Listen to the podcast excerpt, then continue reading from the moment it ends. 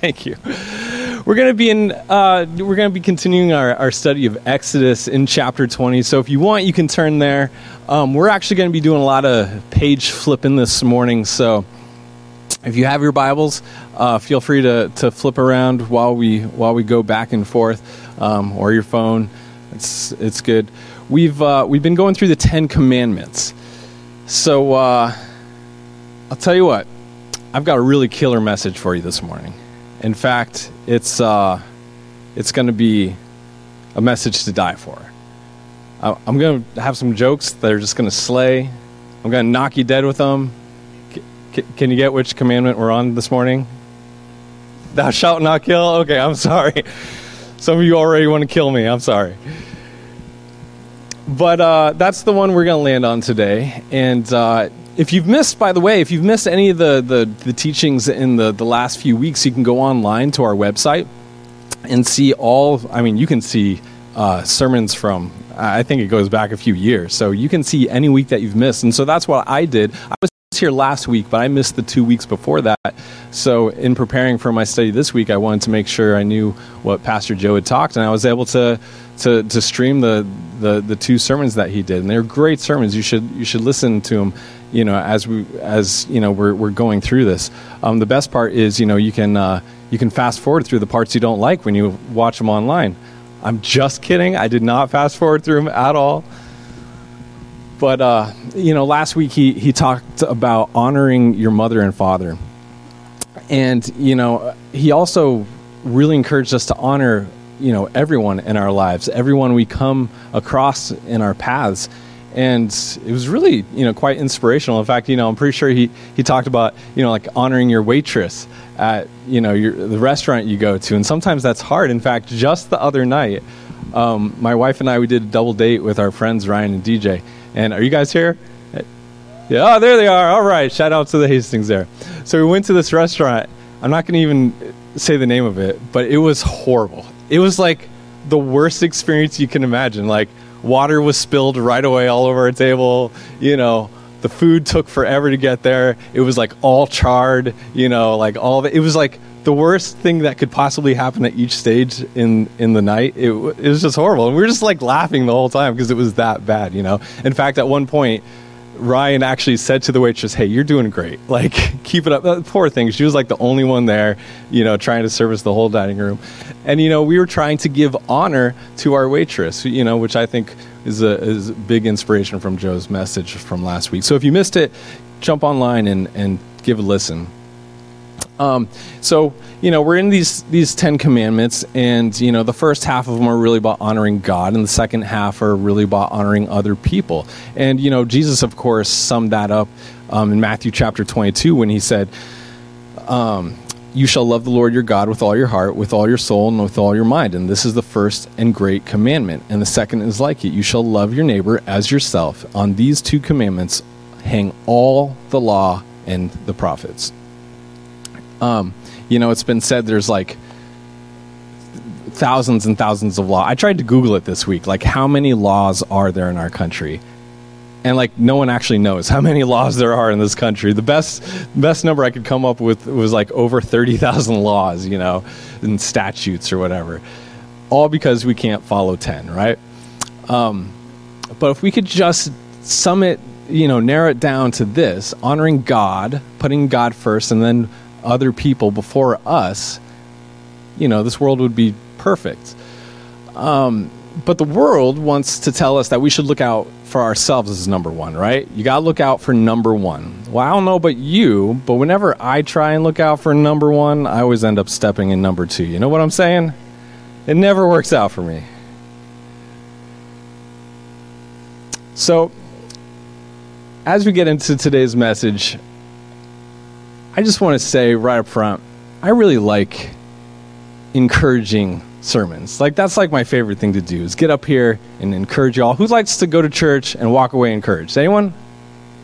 All right, a few of you. Okay. How many like coming to church and just feeling like super convicted when you leave? Not as many. Okay, I've a couple of hands. All right. Feeling convicted can be fun, but not not very often, right?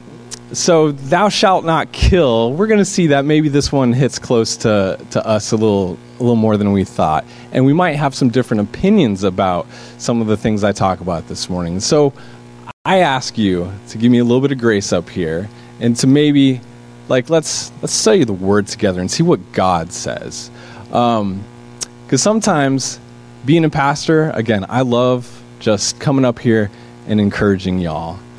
But sometimes it's my job to get up in your grill. Are you guys with me on that? Can can you relate? Can you understand?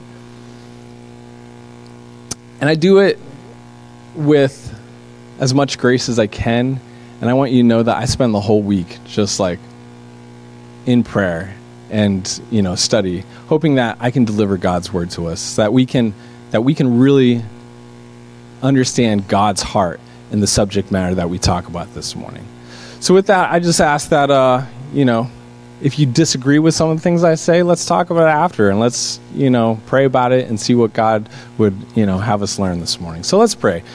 Father, I thank you for this morning, God, and I, I thank you for the opportunity to just worship you through through song and praise, God, and I thank you for the opportunity that we can worship you through the study of your word now, God. And as we dive into the text this morning, God. I pray that you would open our hearts, open our minds, strip us of all pride, and um, uh, strip us of all the knowledge that we think we know, our, our human wisdom, God, and fill us with your wisdom, God. Speak to us and, and show us things we can grow in, show us what we can learn from God, and just speak to, to our hearts and souls this morning, we pray.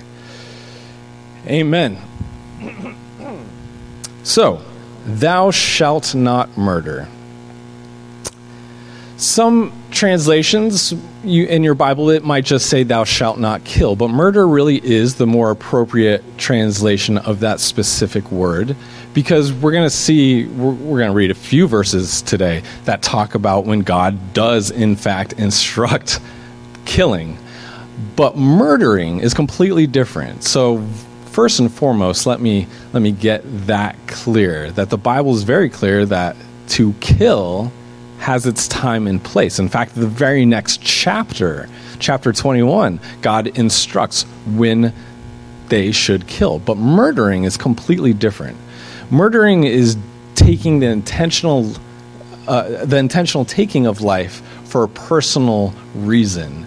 Um, not for reasons of national security or judicial reasons, but taking for a personal reason, personal vengeance or anger or whatever. So it's important for us to know the difference because it's okay to kill in very specific situations statistically speaking, most of us are never going to be in those statistical situations where we're going to need to take a life. But I'll just say that if you break into my home in the middle of the night, attempting to harm my family, I will have no problem in helping you meet Jesus. And I don't mean through prayer. I'm just saying, if anyone tries to harm my family, I have no problem starting a men's prison ministry, okay? if that's what it takes. But life is sacred. And this is what God's first and foremost, you know, deal here is. Life is a gift straight from God. Genesis chapter 2, he creates mankind, and when he creates man in his image, he calls it blessed. And let me just stop right there and say is there anyone in here who doesn't feel like their life is a gift from God, who might be needing to hear that this morning? Your life is a gift from God. You are made in His image and you are blessed, even when you don't feel like it. And to murder someone is to murder an, the very image of God. God created you perfectly in His image, and so to take a life is to to to be in a an insult and assault on the on God Himself. But that really only works if you believe that God actually created you. If you don't believe that God created you, if you believe, say, we evolved from, I don't know, primordial ooze or something, you know, then the sacred of, sacredness of life doesn't really matter as much. And I mean, sure, you can say, oh, well, of course it matters, you know, but like, you know, if we didn't, if we weren't created by God, then does it really matter who the government powers that be tell us what what's right and wrong and what the laws are? You know, who put them in power? You know, why should they decide what's right in my life? If I want to kill, I should be able to kill. If there's no God in heaven who's made this, uh, made all this creation, made me, made all these rules and placed the value on life. And death can only be viewed by the value we do place on life. God places the high value on it because we're made in His image.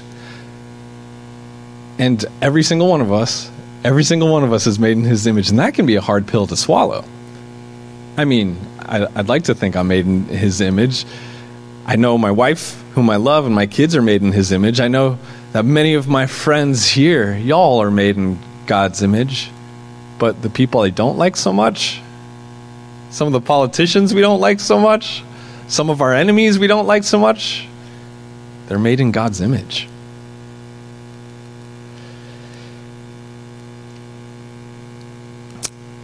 God created us in his image and called it blessed. And coincidentally, what was the very first thing that the enemy convinced Adam and Eve to do and shamed them into doing when they sinned? What was the first thing? They covered up. God created them naked, perfect, and said, This is the most beautiful image of God. And the first thing that happened when they sinned, the enemy was like, Oh, you got to cover that up. That's ugly. Cover up that image of God. Cover up that, you know, beautiful picture of God. So next time you get out of the shower and you're naked standing in front of the mirror, I want you to say, That is the image of God, and I'm going to love that and appreciate that for who you are.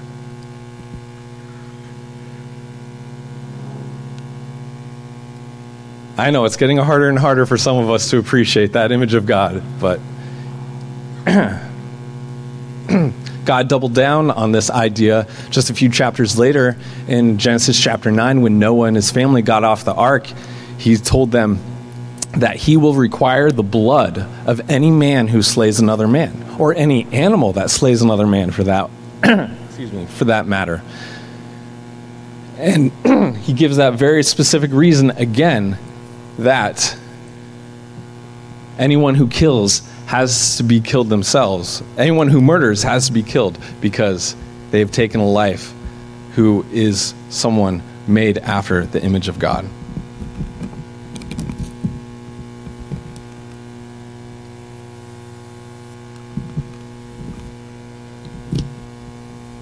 I just like spilled water all over myself. Sorry, my throat's super dry this morning. so God doubled down this uh, in Genesis chapter 9. So, you know, this whole idea of when is a good time to kill, when is a bad time to kill, when is it right, when it's wrong, you know, we got to find the balance. We got to find the middle ground on that and see what God wants. You know, like Jesus himself told, you know, told the disciples, you know, take a sword with you but then again, um, when Jesus was arrested in the garden, you know, Peter lopped off the ear of that soldier there, and Jesus was like, "Put your put your sword away," you know. Um, and I think I think it's safe to say we know enough about Peter to to probably know that he wasn't aiming for the ear. I think he was aiming for the head. He was trying to kill that soldier, and he missed. And Jesus said, "Put that sword away." And then you know what the most incredible thing happened was Jesus healed his enemy, the soldier, he healed the wound of his enemy caused by the sin of his friend. Um, and that is the grace of our Lord, even towards our enemy.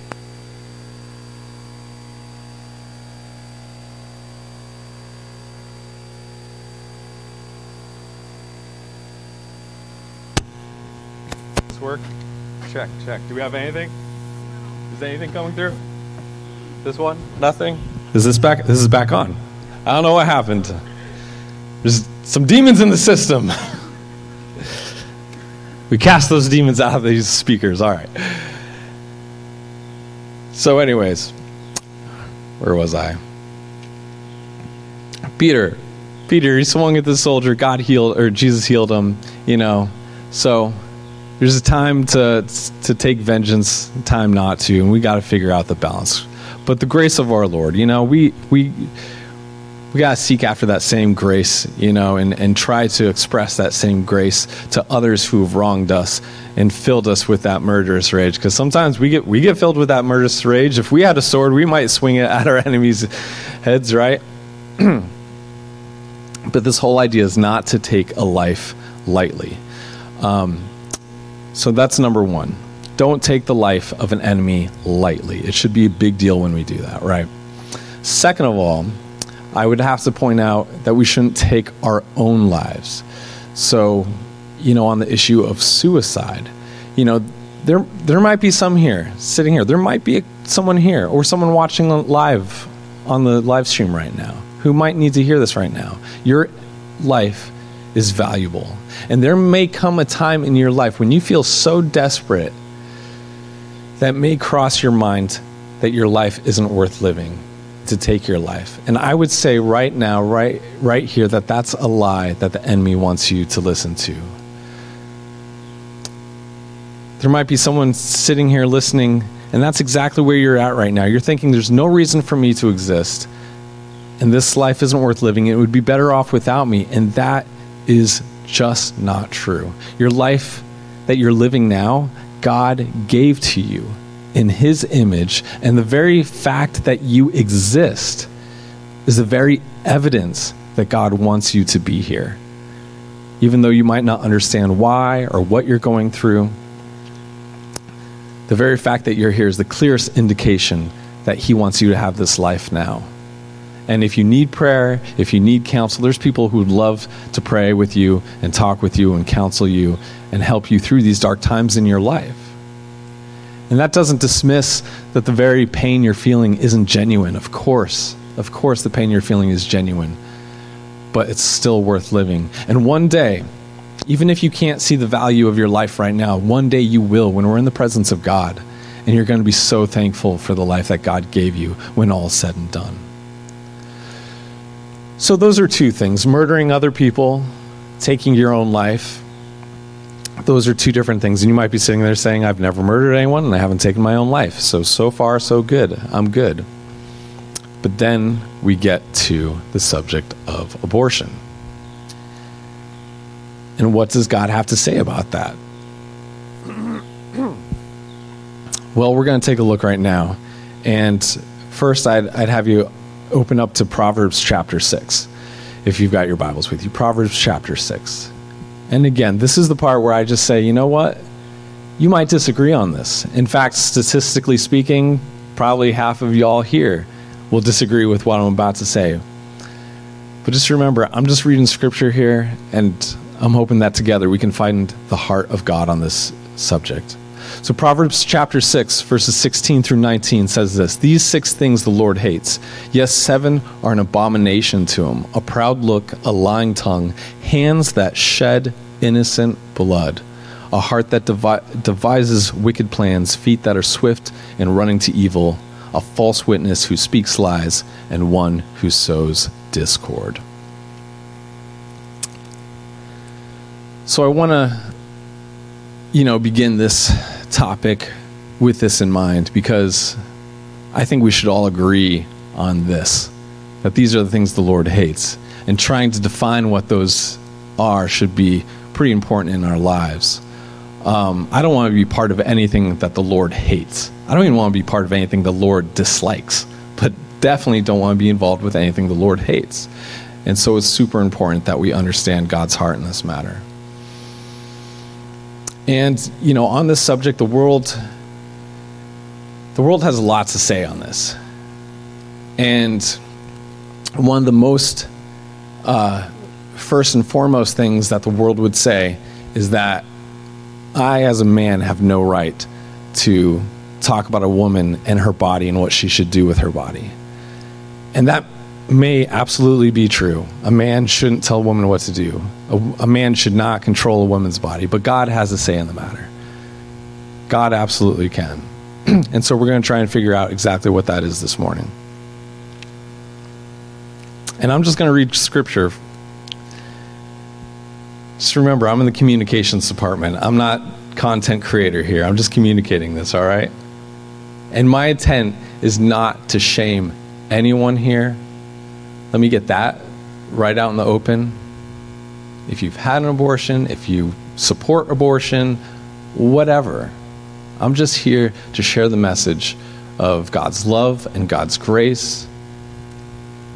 And you know what? No matter what has happened in our lives, subject of abortion, subject of any other sin in our lives, any other things we've found problems with, we've stumbled with, first and foremost, God is a gracious God, and He will forgive us of anything we've done.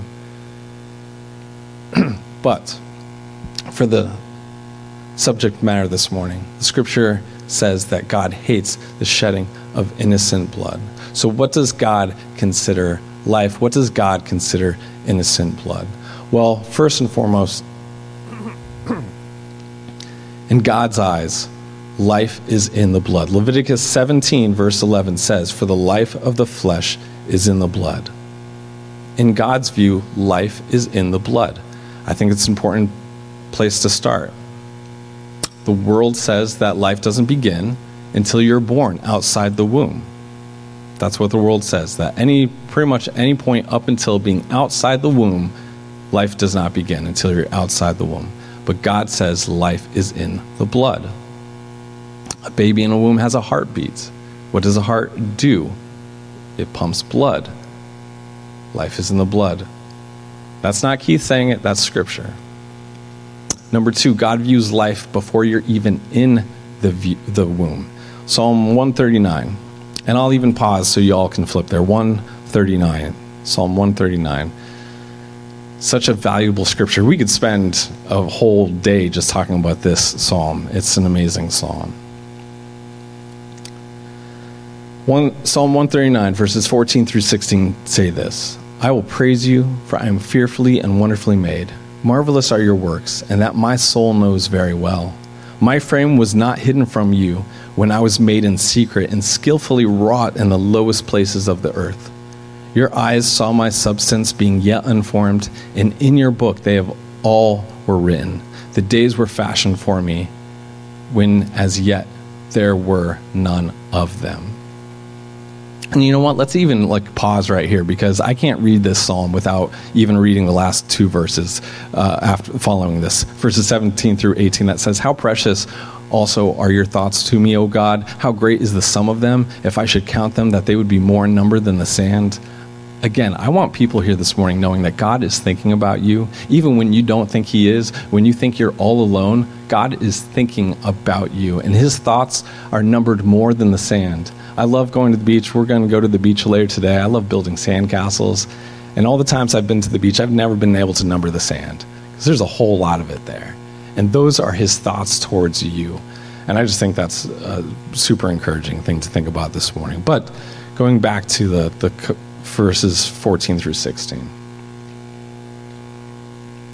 God cares about you so much that before your body was even formed, God had already determined what you would be before you were formed. God had a plan for your life and knew who you would be.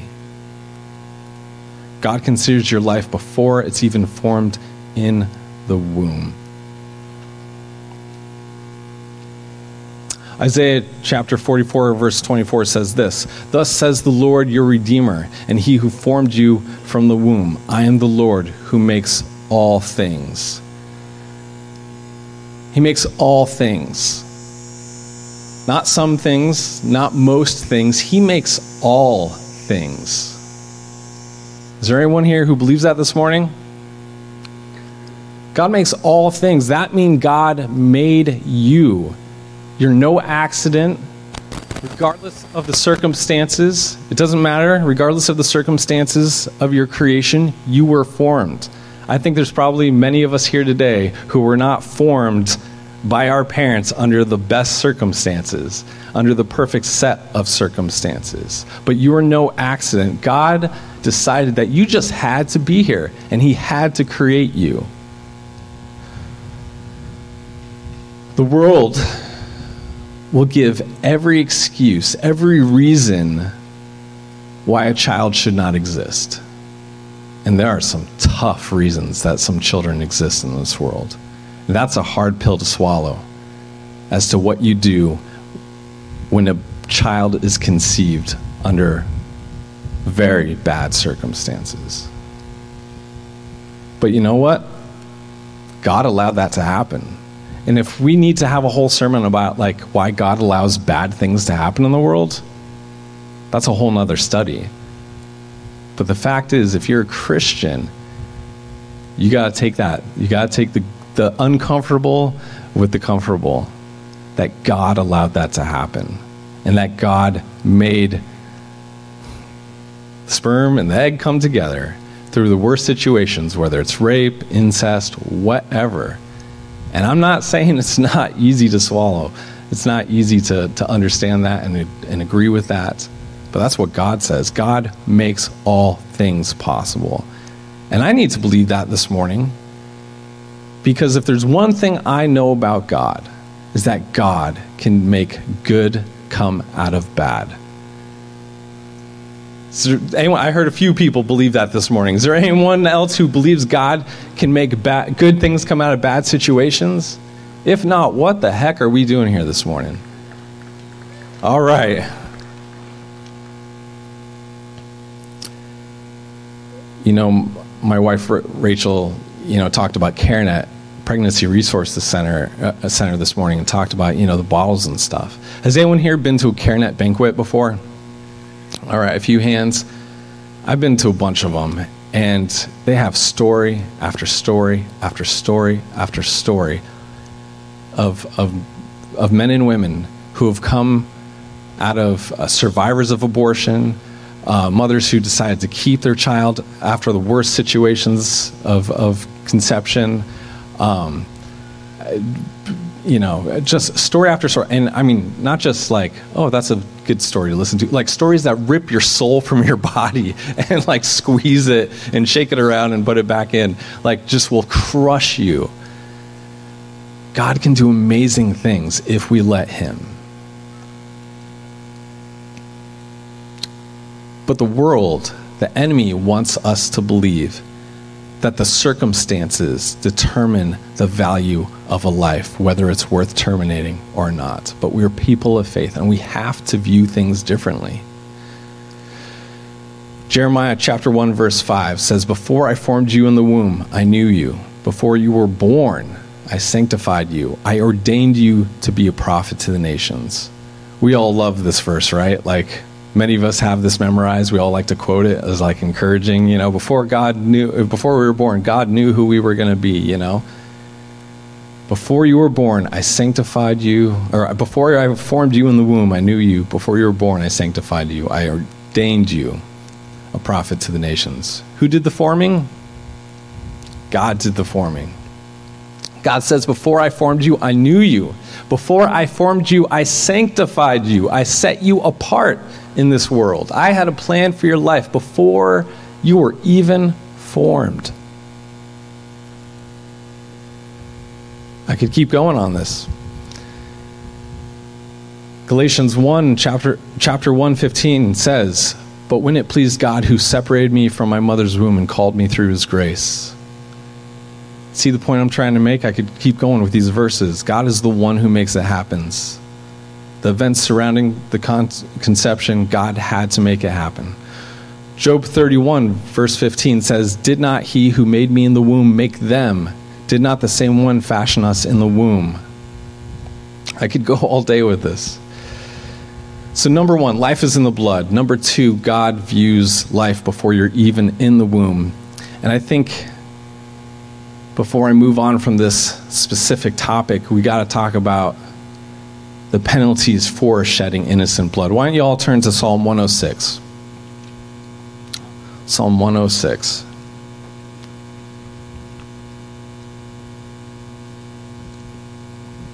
Verses 37 through 39 say this They even sacrificed their sons and their daughters to demons and shed innocent blood, the blood of their sons and daughters whom they sacrificed to the idol of Canaan, and the land was polluted with blood. Thus they were defiled by their own works and played the harlot by their own deeds. The land was polluted with blood. What are we talking about here? Well, in Leviticus chapter 20,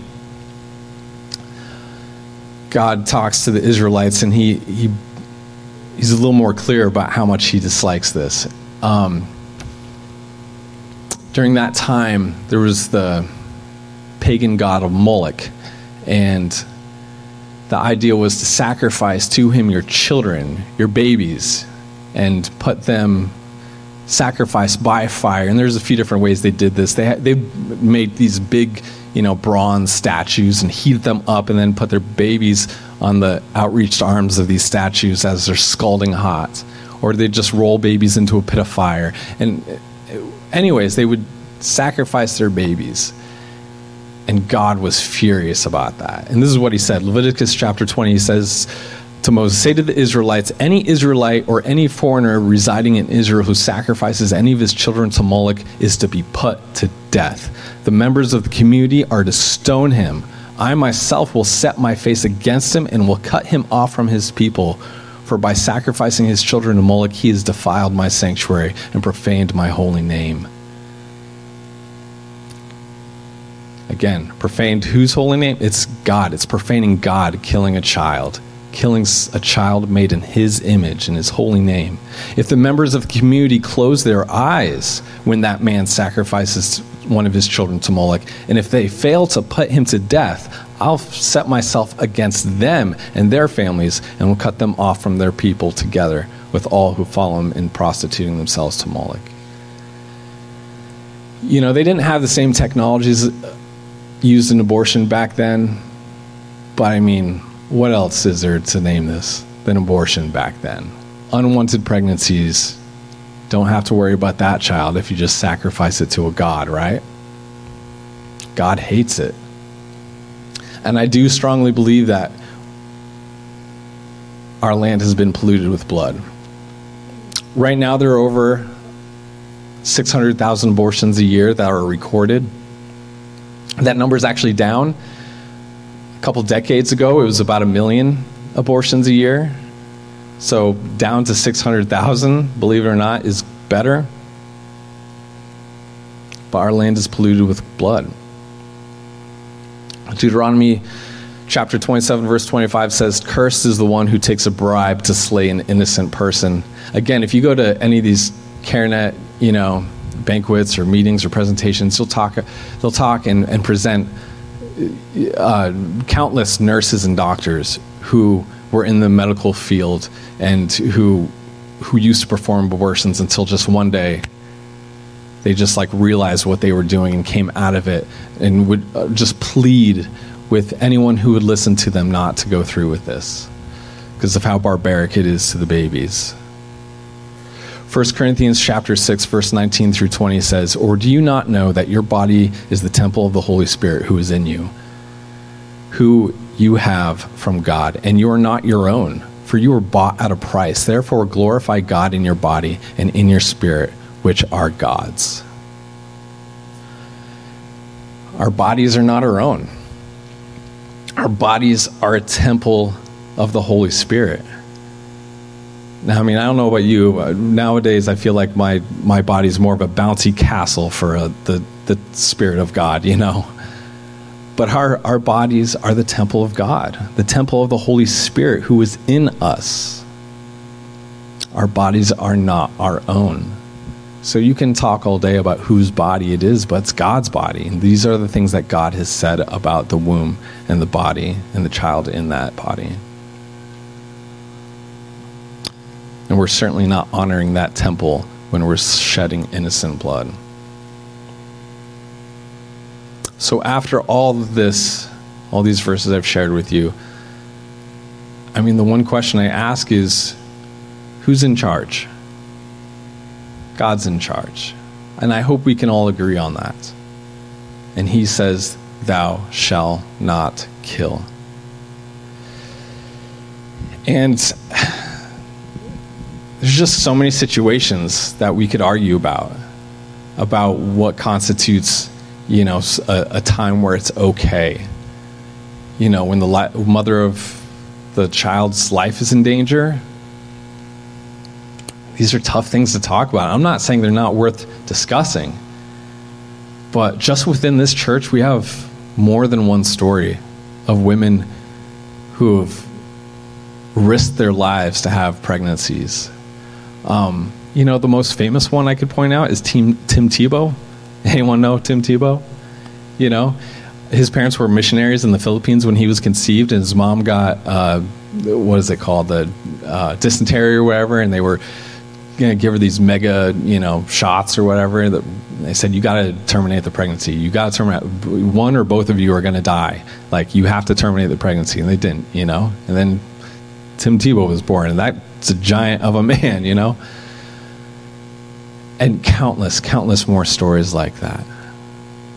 Well, the child was conceived through rape or incest or horrible things.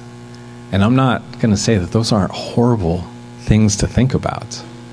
But does the value of that child's life really depend on the form of its its conception? As Christians, we're lived we're called to live with accountability.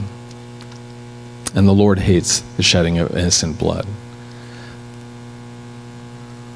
So, number one, with the thou shalt not kill. Don't murder people, innocent lives, and vengeance. We've talked about not committing suicide, and I've talked about abortion. And you might be here thinking, well, I haven't done any of that, so I must be doing all right. But then we get to the fourth and final topic of, uh, of thou shalt not kill. And it's not going to come to a surprise to anyone the subject of anger because that's what Jesus talked about. Matthew chapter 5. Why don't you go ahead and turn there? Matthew chapter 5. And you all knew this was coming, right? Because um, that's usually what we talk about when we talk about thou shalt not kill. Jesus says that, you know, if you've hated anyone, you've you've killed them. And so that's what we're going to read right here. Matthew chapter 5 verse 21 says, "You've heard that's been said uh, to those of old. You shall not murder, and whoever murders will be in danger of the judgment. But I say to you that whoever is angry with his brother without a cause shall be in danger of the judgment. And whoever says to his brother, Raca, shall be in danger of the council. But whoever says, You fool, shall be in danger of hellfire. Therefore, if you bring your gift to the altar and there remember that your brother has something against you, Leave your gift there before the altar and go your way. First be reconciled to your brother, and then come and offer your gift. Agree with your adversary quickly while you are on the way with him, lest your adversary deliver you to the judge. The judge hand you over to the officer, and you be thrown into prison. Assuredly, I say to you, you will by no means get out of there until you have paid the last penny. So the religious leaders of the day, they liked to brag that they were pretty good at keeping the commandments. Don't commit adultery? No problem. I've not done that. Don't commit murder? Never killed anyone. We're all good, right? I keep those commandments perfectly. But Jesus says, whoever's angry with their brother without a cause shall be in danger of the judgments. And you might be saying, well, sometimes I have a cause. I can be angry at my brother because I have a cause. It's the without a cause clause, you know? Second only to the Santa Claus. No? All right. No Tim Allen fans in here? Okay. Do we really have a cause most times when we're angry? I mean, do we really have a cause to be angry? Sometimes you know, we've heard that. We like to quote that, you know, verse: "Be be angry and do not sin." You know, like I can be angry. I have a righteous anger. Do we though? Probably not. Say, well, Jesus flipped over temp, you know, tables at the temple. He lost it. He he made a whip. He made a handmade whip and started whipping people. If that's not anger, what is? Well, Jesus is a little more. He, he's sinless. When he's angry, you know it's for a reason. And when he was angry, it's because the people were, the, the religious leaders were misrepresenting God to the people. And God does not like to be misrepresented. So that's why Jesus was angry. Us, we're usually, we don't usually have those righteous events in our lives to make us that angry. So Jesus is saying, whoever's angry with your brother is in danger of the council. This word raca that he uses, it basically means like empty headed. Basically, we would call someone like an idiot. You empty headed idiot, right? And what Jesus is saying here is, you know, if you call someone an idiot for no reason, and then you're not completely 100% justified, man, you need some counsel in your life. you need to seek some counsel and get it together, right? Um, and again, not to make that super light of that, like, if there's people here who struggle with anger, like I do time to time, like, let's pray for one another. You know, I'll pray for you, you pray for me, and maybe we won't be so angry together, you know? When you call someone fool, you're in danger of hellfire. So this just isn't the same as idiot.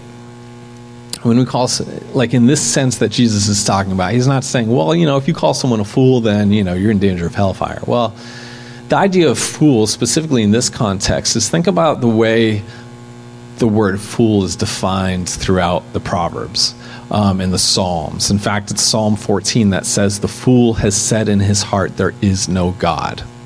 So we're talking about that type of fool, the type of fool who is against God. So when we say you're a fool, in that sense of you're a fool, there's nothing good in you, you're an evil person, and I want you to just go to hell. that type of fool. And probably many of us here have thought that about someone at some point in our lives.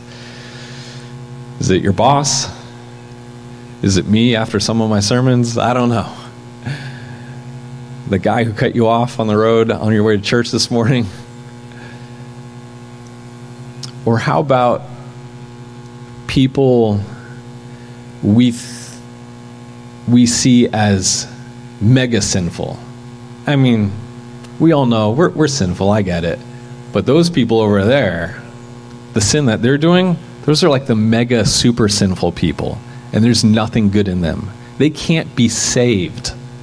That's how foolish they are. There's no hope from them. And the world would be a better place if they just died and went to hell right now because there's no good in them. Can any of you think of a people group or people in your lives? Maybe, you know, it's easy to think of your enemy as someone you really don't like, or maybe a family member or or someone who's betrayed you, someone who's broke you.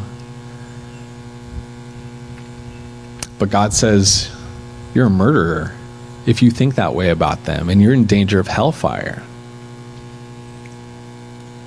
You didn't murder them physically, but you're murdering them with your mind, and you're probably murdering them with your lips. If that's the way you talk about those people, um, you assassinate their character, you murder their character. I'd ask the question who, who am I up here? Who is Keith Newer? I'd like to think I have some idea of who I am, but who I am really, and I can I try to be the, the best version of Keith that I can possibly be. But the real version of Keith Newer could probably be described as what you say I am when I'm not around, right? So when I leave here and I go, y'all talk about me and who I am, and you describe if someone comes to church for the very first time, they've never been here before, they've never even met me, they say, Oh, who's this Keith Newer person I, I heard about?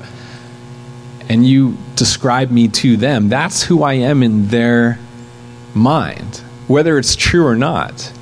Now, in fairness, you could probably describe me, Keith. Oh, he's like a Star Wars obsessed Oreo addict. Like he's, you know, he means well, you know, but but I am who you say I am when I'm not around, right? And that goes for all of us, right? We are who people say we are when we're not here. I don't think Pastor Joe is here this morning. So we could say all kinds of things about him behind his back, right? I could be up here and I could tell you some lies about Pastor Joe. And when he comes back, whether that information that I gave you was correct or not, Next time he's up here, what are you going to be thinking about? You're going to be thinking about the things I said about him, whether it was true or not. And that's character assassination. That's murder. It's especially worse, obviously, when we say it to people's faces, right? We've all heard the sticks and stones will break my bones, but words will never hurt me.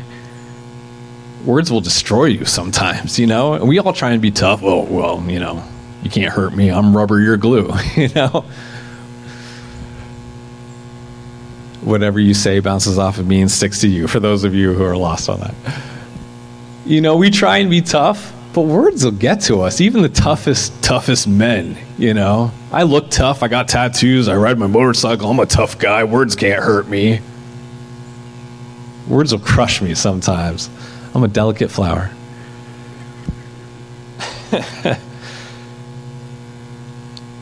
Some of you all might understand this firsthand. Who's you don't need to raise your hand, but is there anyone here who's been a victim of that and know exactly what I'm talking about? People have said unkind and untrue things about you or wreck you.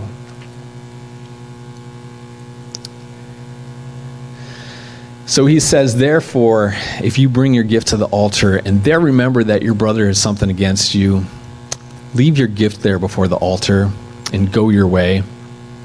First be reconciled to your brother, and then come and offer your gift.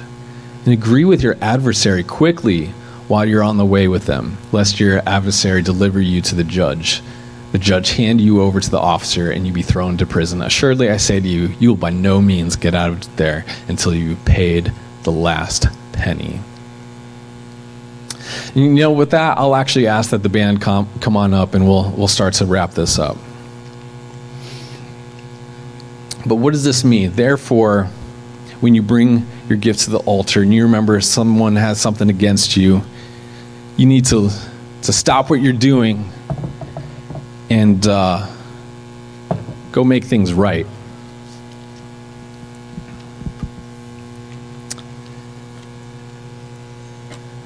Stop what you're doing. Like, stop giving your, you know, your your your your gift at the altar you're playing guitar, if you're a worship leader and you're playing guitar and you remember someone has something against you, put the guitar down. Go make things right. If you're preaching a sermon, in the middle of the sermon you realize someone has something terrible against you, put the microphone down. Go make it right. Which reminds me, I'll be right back. Just kidding. I, it, it applies to me too, you know. Go make it right. He doesn't even say, go try to make it right. He says, go make it right. oh my gosh, that's tough. Because what if your adversary's wrong? And if we had an issue, we, you know, we think he's wrong. This verse that talks about lest you being taken to court. And maybe we don't go into a legal courtroom to fight, you know, legal battles. But when you have something going on with someone and you have something against them, they have something against you, what's going on in your mind? For me in my house, I have a courtroom in my house. It's in my master bedroom. It's in my my my, my shower. That's my courtroom. Does anyone else have a courtroom in their, their shower? I'm in my shower, and like when I have something against someone, I'll take like a 30 or 40 minute shower because, like, in my mind, just the whole time, I'm like, you know, I should have said this because they said this, and that's not right. That's completely wrong because of this, this reason, that reason. Oh, I'm going to say this to them next time I see them. Oh, I hope this moment comes up again because I'm going to tear them apart. In my mind, I'm an excellent lawyer. I can win any legal battle.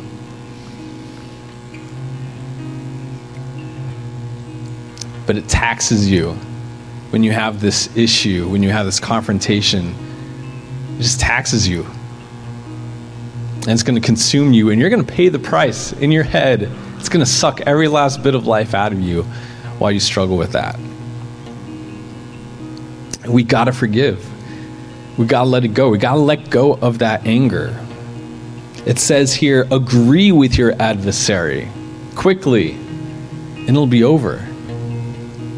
How do you agree with someone who's wrong?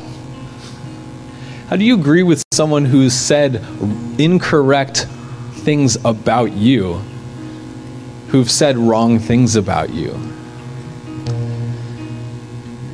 You know, the idea is that no matter how many wrong things they say about you, there's a lot worse things we've done.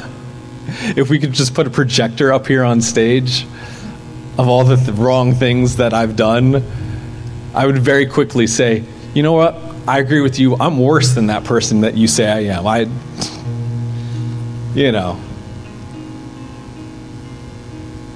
agree quickly with your adversary and put that argument to rest. Make peace with our enemies. You know, it's that whole concept of of forgiveness over and over and over. You know, Peter, when he, he asked Jesus, How many times should I forgive my enemy? Seven times. And he thought seven was pretty good. Why did he think seven was pretty good? Because the Pharisees, they had a they had a way of interpreting scripture. As God says in the book of uh, Amos, I believe, about you know, judging the nation or whatever for three transgressions and for four, for three and for four, for three and four, all throughout the book. So the Pharisees thought, well, let's forgive people three times, and then the fourth time, lay into them, let them have it. Forgive people three times, the fourth one, you're out. So he's like the Pharisees, religious leaders, and I know Jesus, he doesn't like the Pharisees. So I'm gonna I'm gonna double down. I'm more double down. I'll say seven times, Jesus. You want me to forgive my enemies seven times? And what did Jesus say? Seventy times seven is how many times?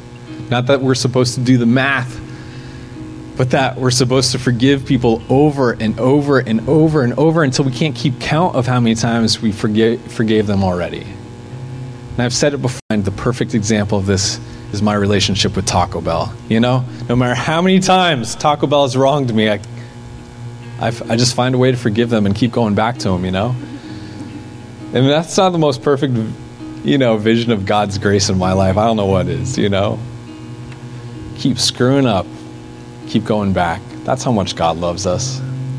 That's how great a God we serve. You know, unless you think me coming down on you guys this morning, you know, God is just full of grace. And, you know, especially just just pick any of Paul's writings and like go through it. And like he almost always starts and finishes just talking about the grace of God and how awesome it is. You know, and I get it. It's hard. It's hard not to lose our temper and our anger. You guys want me to be painfully honest with you this morning? Because I know you're all thinking, Pastor Keith, you're just, you know, you're you're close to perfect. You're so you got this thing down so well together. I know that's what you're thinking, right?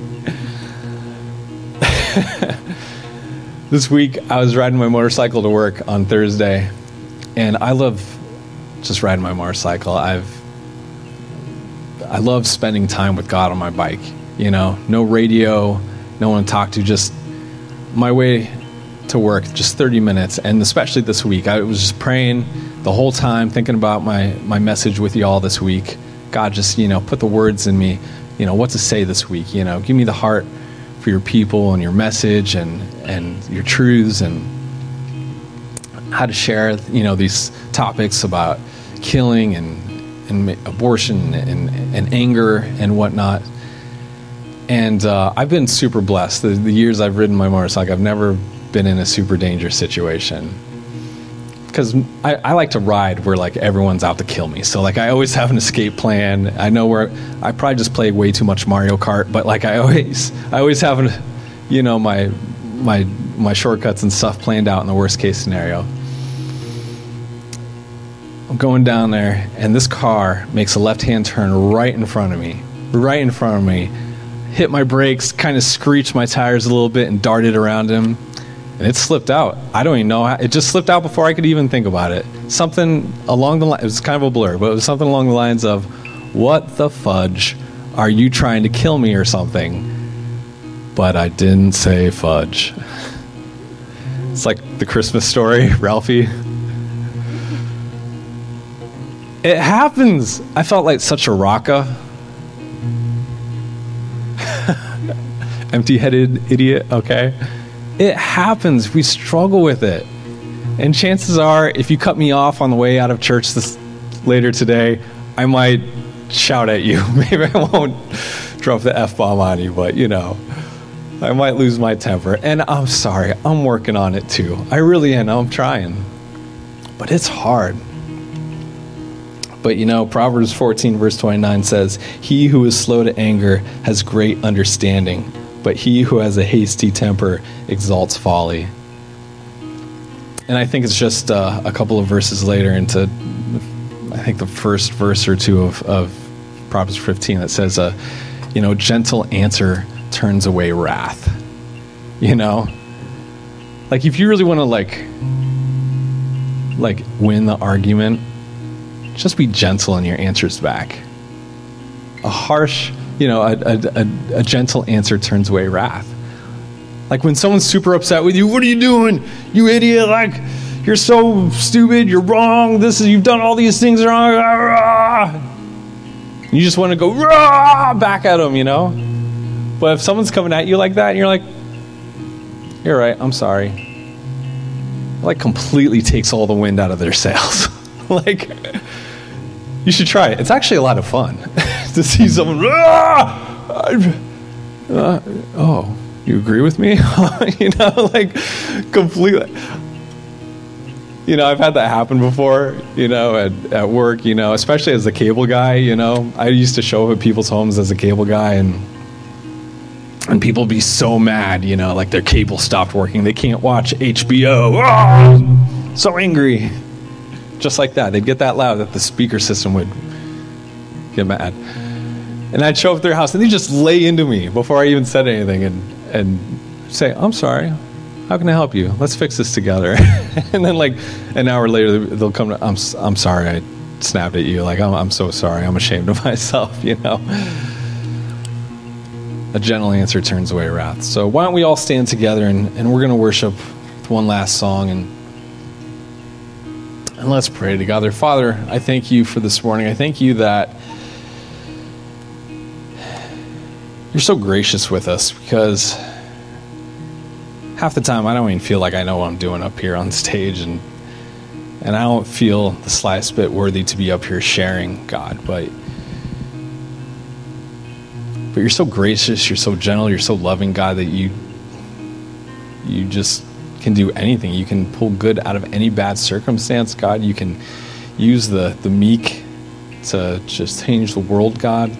You use the weak to change the world. God, we just, we want to be used by you, God. We want to go out into this world rightly dividing your word, knowing your heart on the matter of all the tough topics, God. Whether it's the tough stuff we talked about this morning, God, or or anything else. Man, the enemy wants to cause such division, God, and we're so guilty of getting caught up in that. We're supposed to be better than the world, but yet we, we find ourselves more divided in the church than the world is, God. And so we're sorry for that. If I've been a part of that, I am sorry, Lord. God, help me to do better.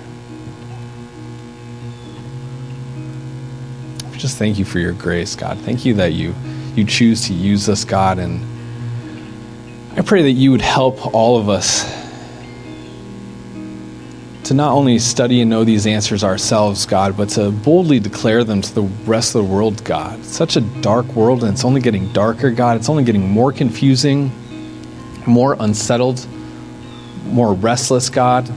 This last year, year and a half has just been the world turned upside down, God.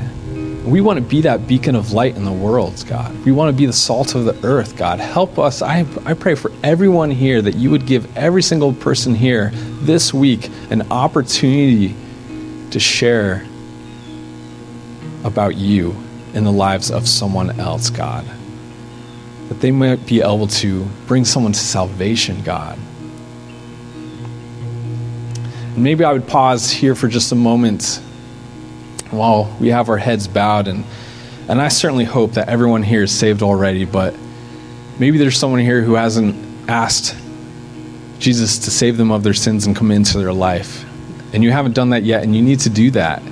To have this Holy Spirit come into your life and empower you, and to know that you'll have eternity in heaven with God. And so, if that's you this morning, while heads are bowed, I just ask that you raise your hand this morning so I can pray with you. Is there anyone here who needs to make that decision this morning?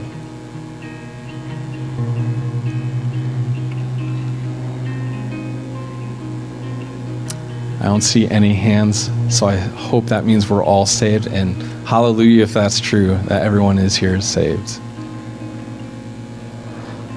So may the Lord bless you and keep you. May the Lord cause his face to shine upon you and to give you peace. In Jesus' name.